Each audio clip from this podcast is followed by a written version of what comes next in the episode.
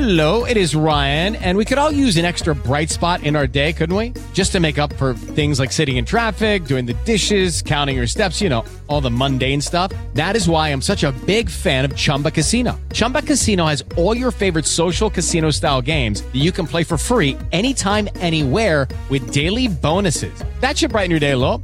Actually, a lot. So sign up now at chumbacasino.com. That's chumbacasino.com. No purchase necessary. VGW Group. Void were prohibited by law. See terms and conditions. 18 plus. Hello, it is Ryan, and I was on a flight the other day playing one of my favorite social spin slot games on chumbacasino.com. I looked over the person sitting next to me, and you know what they were doing? They were also playing Chumba Casino. Coincidence? I think not. Everybody's loving having fun with it. Chumba Casino is home to hundreds of casino style games that you can play for free anytime, anywhere, even at 30,000 feet. So sign up now at chumbacasino.com to claim your free welcome bonus. That's chumbacasino.com and live the Chumba life. No purchase necessary. Group. Void were prohibited by law. See terms and conditions. 18 plus. It is Ryan here, and I have a question for you. What do you do when you win? Like, are you a fist pumper, a woohooer, a hand clapper, a high fiver? I kind of like the high five, but if you want to hone in on those winning moves, check out Chumba Casino. At chumbacasino.com, choose from hundreds of social casino style games for your chance to redeem serious cash prizes. There are new game releases weekly, plus free daily bonuses. So don't wait. Start having the most fun ever at chumbacasino.com. No purchase necessary. VGW Group. Void were prohibited by law. See terms and conditions. 18 plus. This is a crowd podcast. You might not want that feeling of being the B side. all world champion, defending world champions should have to sing their own national anthem from now on. Stadium to me says world title fight. Maybe the best prospect we've got. Every fight's usually hard. Delicious Ori, the best name of the lot. Let's get on with it. I'm George. He's Dec. Hello. It's the George Groves Boxing Club. Happy Monday, Dec. Happy Monday, George. How the devil are you? Great weekend. Summer barbecue. Nothing to do with me. End of well, end of sort of school. Parent slash teacher social barbecue at the school. Always fun. And guess who was there? Who? Guess who the DJ was? Dec, and you'll never guess. Arvin. No, it was Charlie from Busted. Fucking hell. Charlie from Busted was a DJ at the school barbecue this year, and to be fair to him, I don't think it's a massive fall from grace. He just has an affiliation with the school. I think his niece goes or something or other. So yeah, he got roped in. Oh yeah, and shout out to my youngest who had his first um, school party. It was good. There was a magician. There was a bouncy castle. It's a face painter. I mean, they went all in. There was three pet, fr- three kids' birthdays. You tie them all in together. Otherwise, you're at parties it all day, every day, every week. Well, I'm glad you mentioned barbecue because I was hoping for a segue because, as you know, because I messaged you, currently obsessed. So this weekend I moved house. I finally moved into my new flat. Two things. One, there was no electricity, which was painful. It's obviously here now. But the thing that got me through this particularly stressful move was this Instagram account called at barbecue with Big Jake. And I don't know if you've seen it. You were my number one favorite barbecue uh barbecuist until I discovered this geezer. Now he's number one, numero uno. Sorry, mate. He's knocked you off the top spot. if anyone does have a little delve into the barbecue world, uh, I'm not even ranked. Um, Not even ranked with the WBC. Let's plug back into today's episode anyway. Um, we've got some boxing to discuss. Before we do, George, if we had any uh, listener interaction this week. we had one via the email. It's uh, an email from Matt Murphy. He says, "Fellas, still loving the pod, still, so that's good." He's put easily the best podcast ever made. Now that's not even specific to boxing. That's all podcasts going.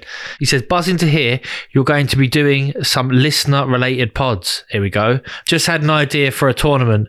You could pit different listeners against each other in a head-to-head trivia based on information from the pod. I reckon we could we could put our minds together and put up some questions. Maybe this could be like an end of year, or did you know next month is our first birthday? Maybe this could be something we could No do. way. Yeah, we could do it for our first birthday. But carry on. What else does he say? Right, well, he's given us an example. So he said, um, an example being something like, what was the name of Scott Welch's gym in Yarmouth? Or what would be Frank Warren's ring walk song? He said, do it like an FA Cup knockout style, and the winner gets some merch. And if you're taking bets early doors, my money is on Sweet Pug. The pug will be in the run and he'd be an early favourite. That's such a good idea.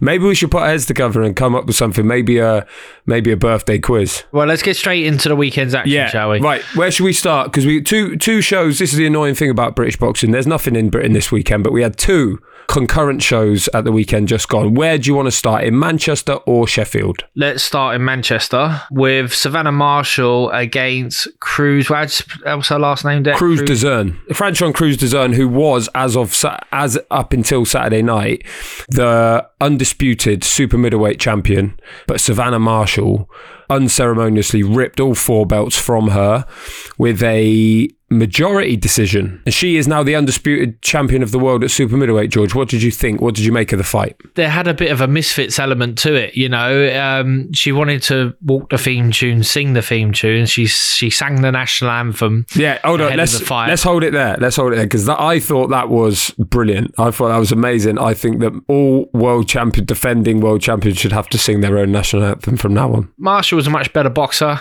Got to be honest, when the scorecards come out, like on reflection, I wasn't scoring the rounds, but I thought Marshall won comfortably enough. You know, you'd give Dezurn a couple of the rounds, a share of a couple of rounds, but you know, 95 95. How about you? What did you make of it? Yeah, I'm kind of with you. I thought we kind of know anyone who's seen Crews-Dezurn before knows that she's technically limited, I think, and she'd probably agree with that. But she does bring the heat, and she and as Peter Fury, who Savannah Marshall's trainer, said afterwards, she'd drag you into a dogfight, and they knew that was what was going to happen.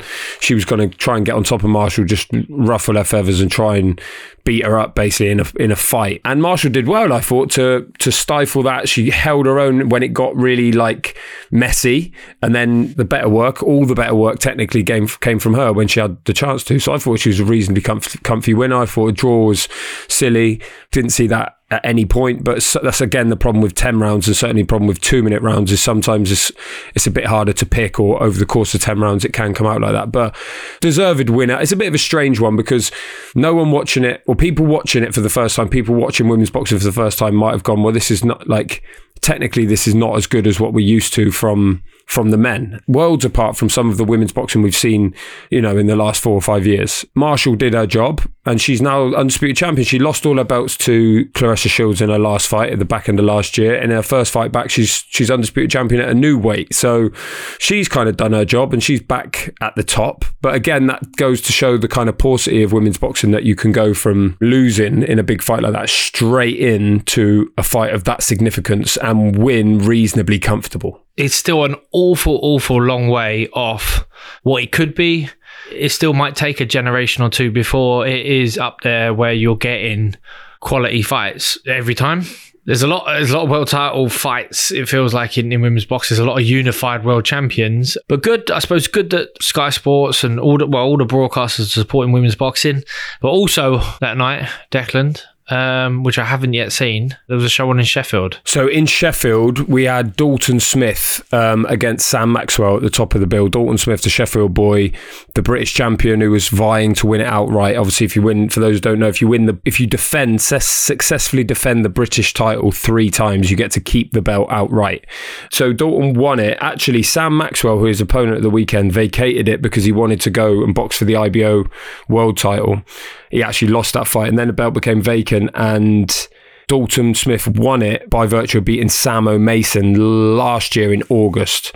And then he defended it against Kaisee Benjamin, 12 round points decision in November. Sorry, that was 2022 when he won it. And then in November 2022, he defended it for the first time, outpointing Kaisee Benjamin. Then he outpointed Billy Allington over 12 in February. And then now, for his third successful defense, he beat Sam Maxwell. Now, a couple of things to say before that. So, I just mentioned that Allington and Benjamin, two fight his two previous fights have gone the distance. So Dalton Smith, this really hot prospect, maybe the sort of hottest prospect in the country at one point. The shine had come off him a little bit. He'd had a couple of distant jobs where he had, he'd looked a bit lackluster, and he'd admitted that. So he needed to make a big statement here against Sam Maxwell, a former British champion, wanting to win the belt back himself, and he did it in style. Like it was a it was a really good fight. Maxwell kind of never really got a foothold in the fight. Dalton Smith was kind of all over him from the start, and then Smith got cut actually was cut above both eyes. Looked like a sort of cut that might stop a fight, but they, they carried on. And actually, the cuts really galvanised him in the seventh round. One of the knockouts of the year so far, and it, you do well to find a better one all year. Side of the head, temple, back behind the ear, that sort of place, top of the head, and Maxwell just completely collapses.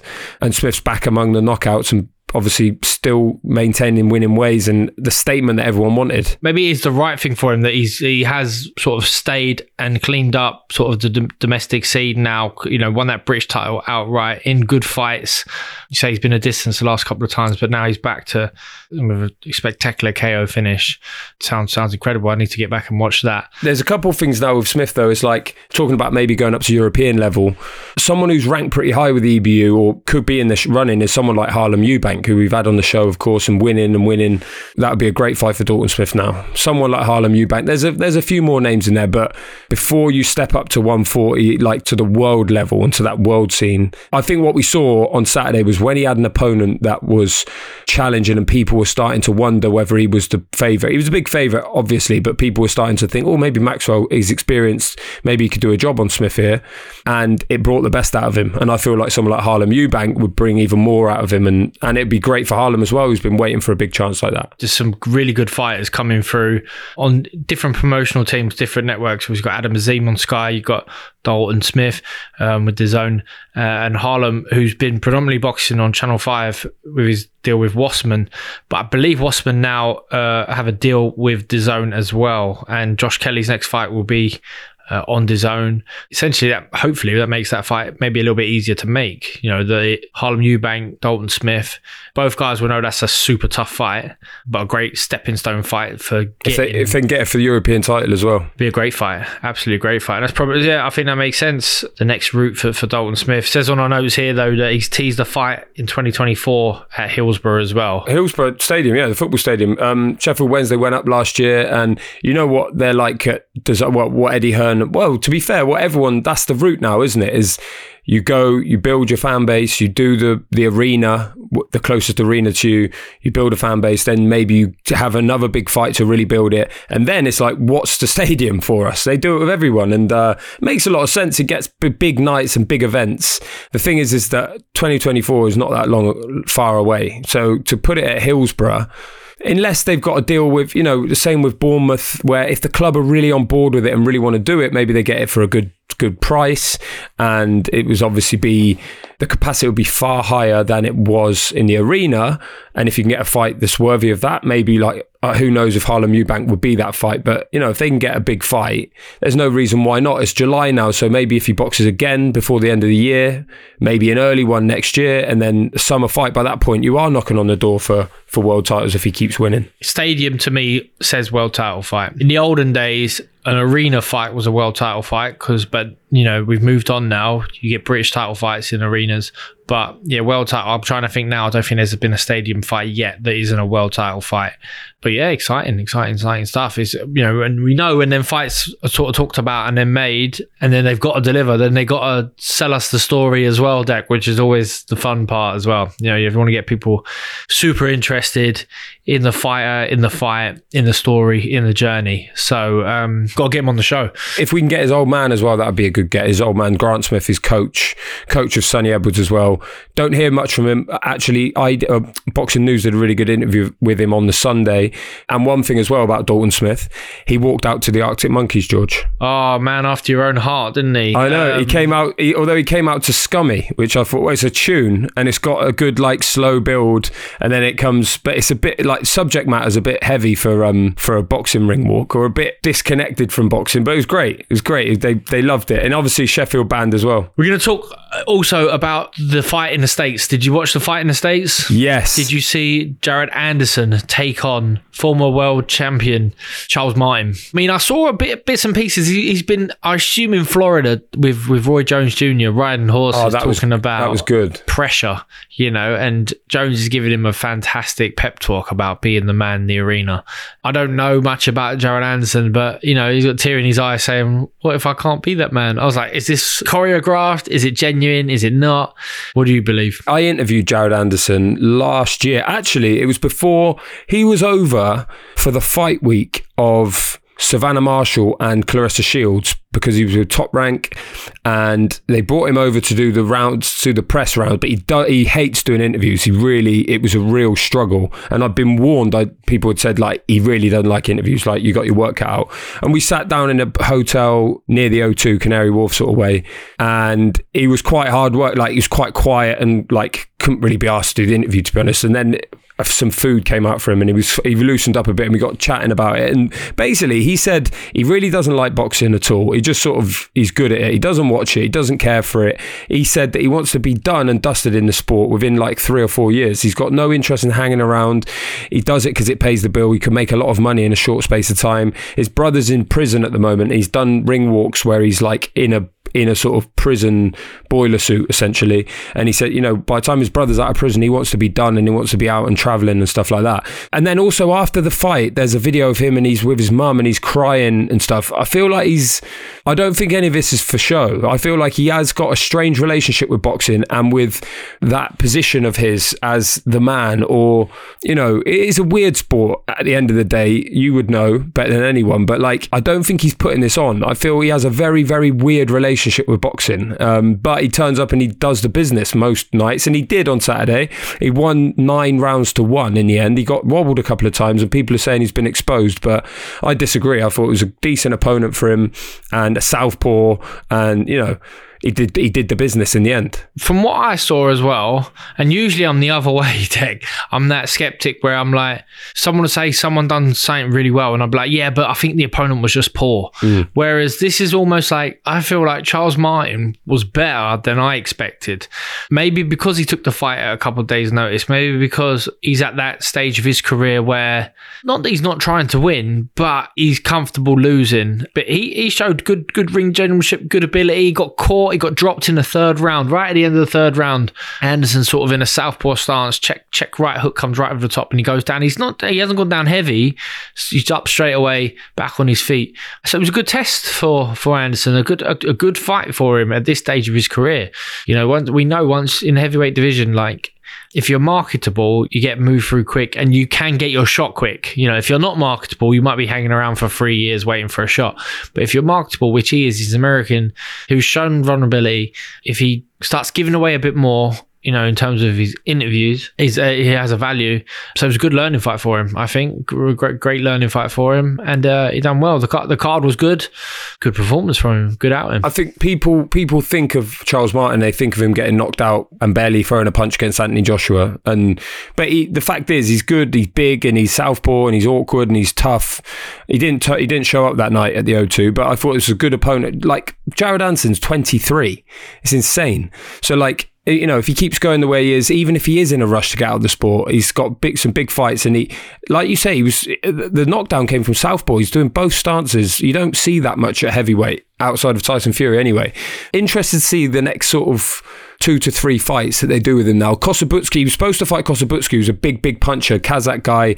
That would have been a really interesting fight. And that's why Martin came in as a as a late replacement, another Southpaw.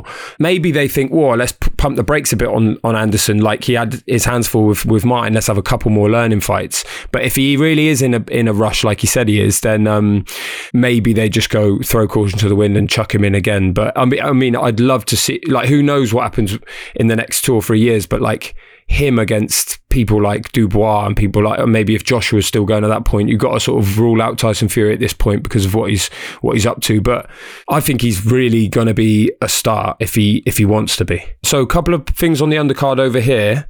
One of them was on the undercard in Manchester was Tasha Jonas winning a world title at a second in a second weight class at welterweight, beating Kandi Wyatt, stopping Kandi Wyatt actually proved really that Kandi Wyatt was not fit for a vacant world title shot at that weight. Like she, I think she'd lost three of her last four or something before the Jonas fight, and Jonas just absolutely showed her the levels, and uh, she's now a champion at welterweight as well as well as up at one five four. So considering she she got beat that time only a few years ago and looked to be on the way out, her second coming is has been insane. What you know, what an achievement from her. And uh, the big wins keep coming. And now she's in division with people like Sandy Ryan and big fights there, big fights up at light middle. The world's her oyster. It looked like she was done at one point, and she's right in there still. Settled and probably in a full a full flow, working with, with Joe Gallagher up in Manchester, Liverpool way.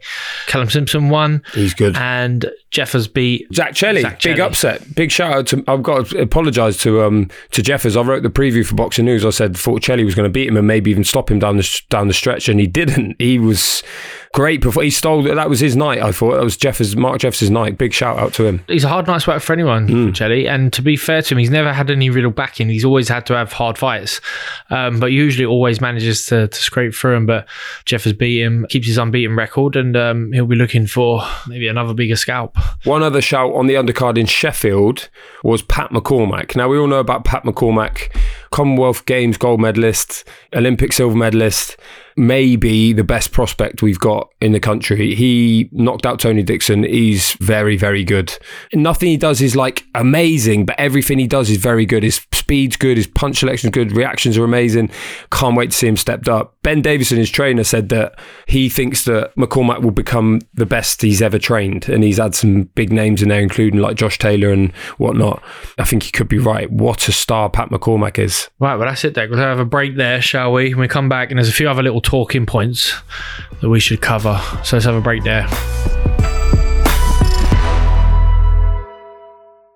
Step into the world of power, loyalty, and luck. I'm gonna make him an offer he can't refuse. With family, cannolis, and spins mean everything. now, you wanna get mixed up in the family business. Introducing The Godfather at ChumbaCasino.com. Test your luck in the shadowy world of The Godfather slot. Someday, I will call upon you to do a service for me. Play The Godfather now at ChumbaCasino.com. Welcome to the family. No purchase necessary. VGW Group. Void where prohibited by law. 18 plus. Terms and conditions apply.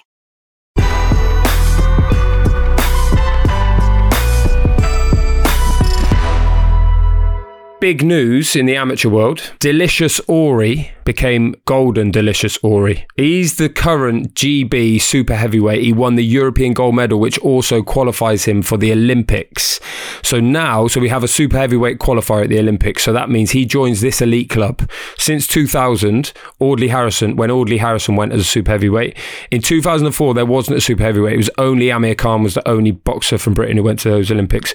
In 2008, David Price, 2012, Anthony Joshua, 2016, Joe Joyce, 2020, Frazer Clarke, and now 2024 in Paris.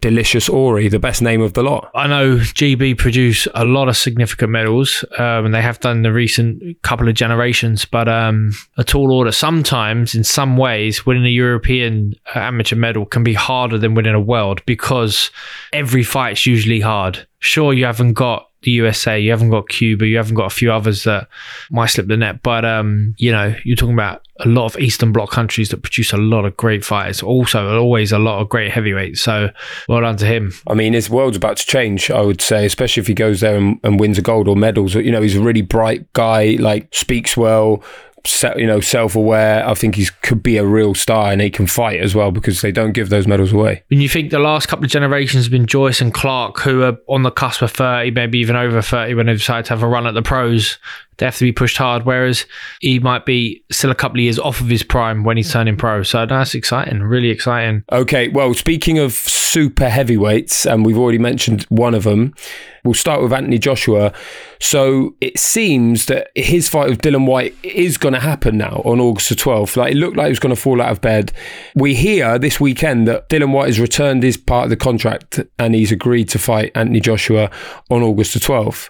I mean, it's a big fight. It's about as big as it gets in this country. It probably hasn't got, I don't know, how do you feel about it, George? It probably hasn't got the shine we used to have with Anthony Joshua. It's a weird one, and it's not a slight on Joshua, but his fights are more exciting now that he doesn't have the belt. It's a bit more of a of a pick and fight. You know, I still make Joshua a significant favourite in this fight, to be honest. Um, but both of them have, have got a little bit more on the line in that, you know, they've got to win to be in line to maybe challenge again for a world title if that's what either one of them have ambitions to do. So I think I think it's a good fight. I think you know Whyte hasn't really set the world alight. He got beat up, broke down, and and and stopped by Tyson Fury. I was hoping for for better from him, but I think the occasion got to him. It was a mega night, massive night.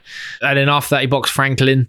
You know, some people felt it, Franklin was a little bit unlucky not to get the decision that night, but that's a good fight. It's a really good domestic fight. Where do you think that's taking place, Dick? There was talk of going outside to Tottenham or something like that, but my feeling it would just land at the O2.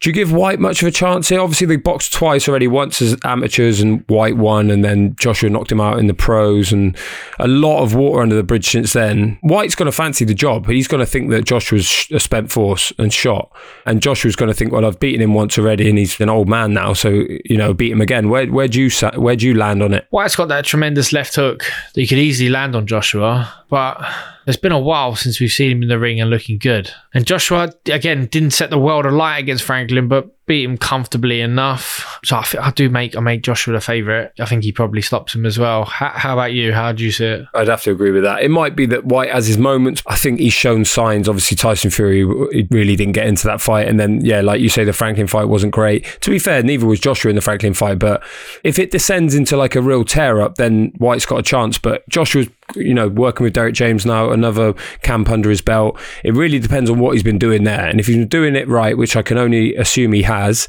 I think we're going to see a renewed, reinvigorated Joshua in this. And he wants to make a statement because on the line is that big mega night in Saudi Arabia in December. So if he loses, that's gone. If he wins, the dream is alive. He'll make all that money. He'll box Deontay Wilder. But sadly, it appears that Usyk is not going to be boxing Tyson Fury for for all the belts on that card as well because we hearing that Tyson Fury's going another route entirely, a disappointing one from my point of view.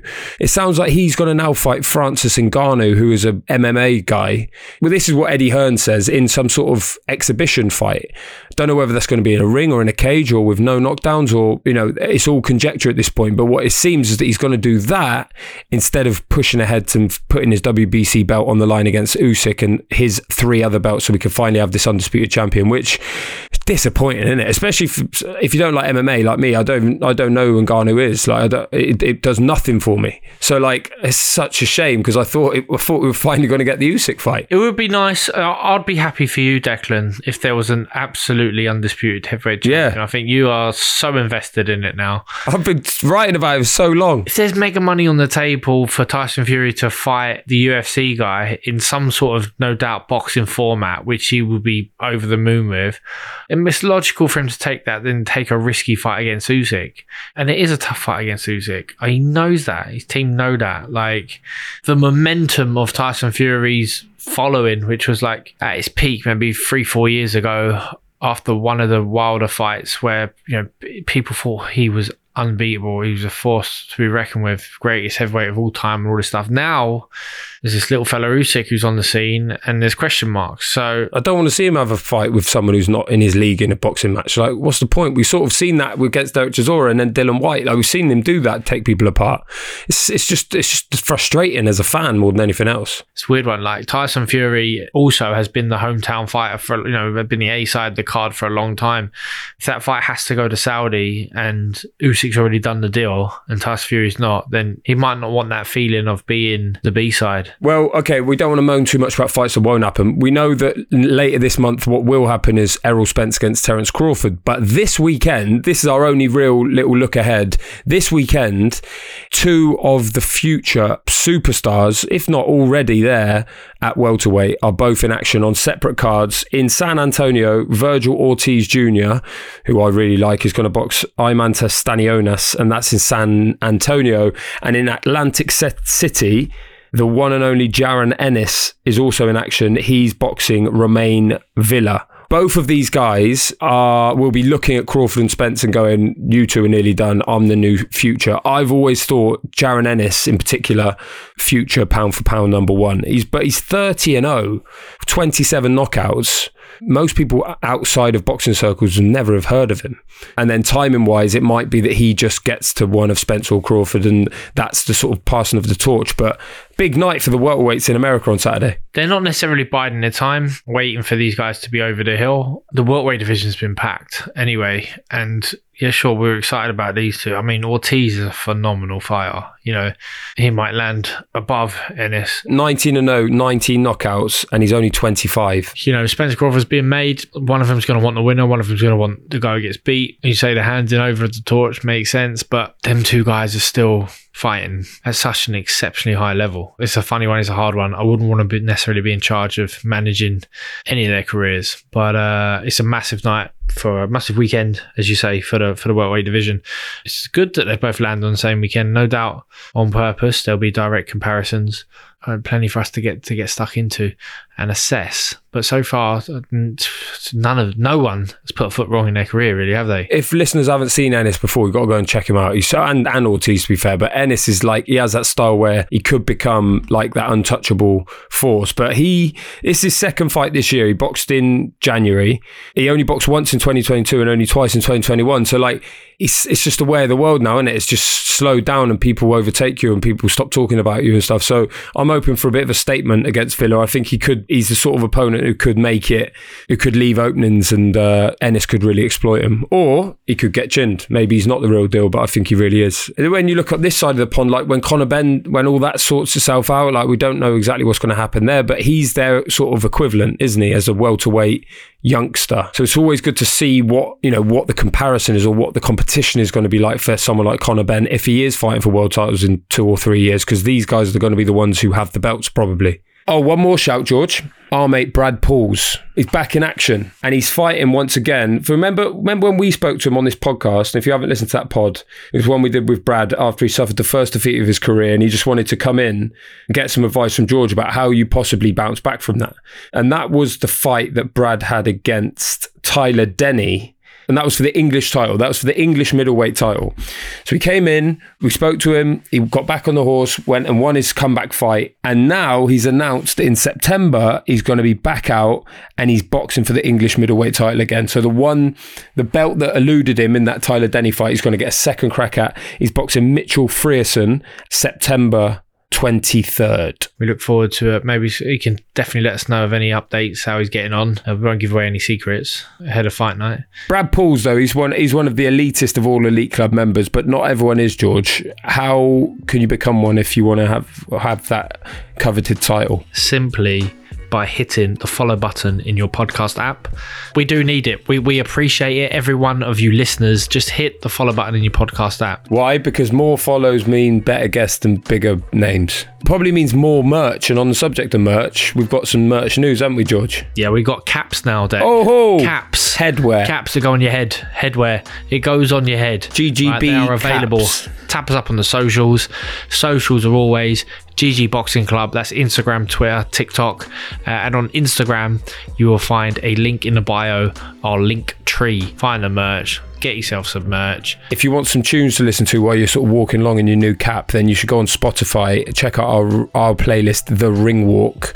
And that is also available via that link tree, George. And you can also listen ad free on Amazon Music. We are back this Wednesday, a couple of days, regular programming, and we have none other than the brilliant Craig Richards on deck. He's come on to tell us a little bit about the current situ with the light heavyweight division, getting up for the big fights, maybe even a little bit of being the underdog. Yeah, and where's he Uh, been? It's going to be a great app. I can't wait. I'll see you there. See you Wednesday, Dec.